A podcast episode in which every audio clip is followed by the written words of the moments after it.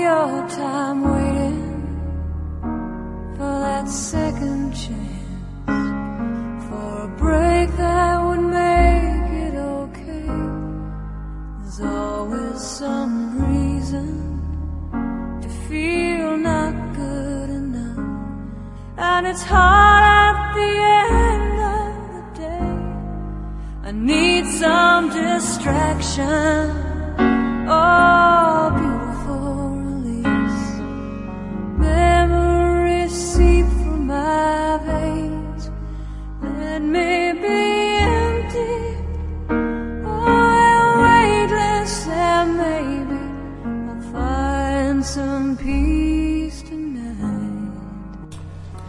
¿Eres una perla o solo un grano de arena?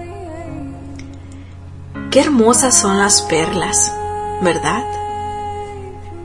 Pero muchos no saben que son producto del dolor.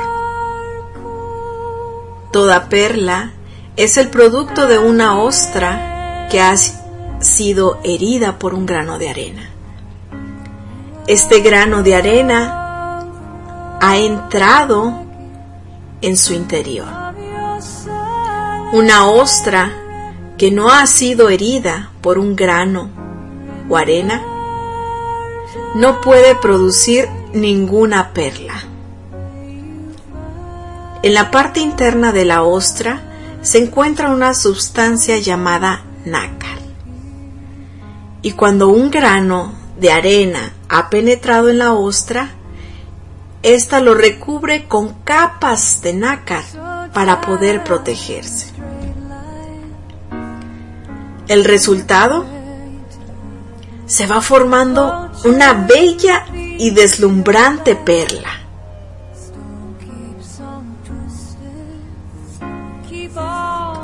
¿Alguna vez te has sentido herido, herida por las palabras o actitudes de una persona? ¿O te han acusado en decir cosas que nunca has hablado? ¿Han rechazado o ridiculizado tus ideas? ¿Te han culpado de hacer algo que jamás hiciste? ¿O has sufrido alguna vez los golpes de la indiferencia? ¿O tal vez te han herido aquellas personas que menos esperabas?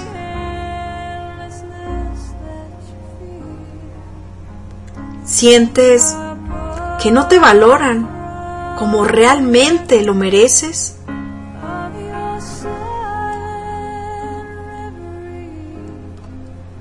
Entonces debes de perdonar y hacer de tu herida una gran perla, cubriendo tus heridas con varias capas de amor. Recuerda que cuanto más cubierta esté tu herida, menos dolor vas a sentir. Y por el contrario, si no la cubres de amor, esa herida va a permanecer abierta. Y te dolerá más y más cada día. Se va a infectar con el resentimiento, con la amargura. Y peor aún, nunca va a cicatrizar. En nuestra sociedad podremos ver muchas ostras vacías. No porque no hayan sido heridas, sino porque no supieron perdonar.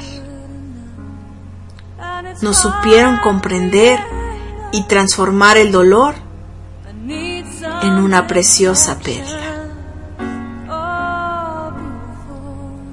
Autor desconocido. Y recuerda, amigo, amiga, que una perla es una herida cubierta por el amor.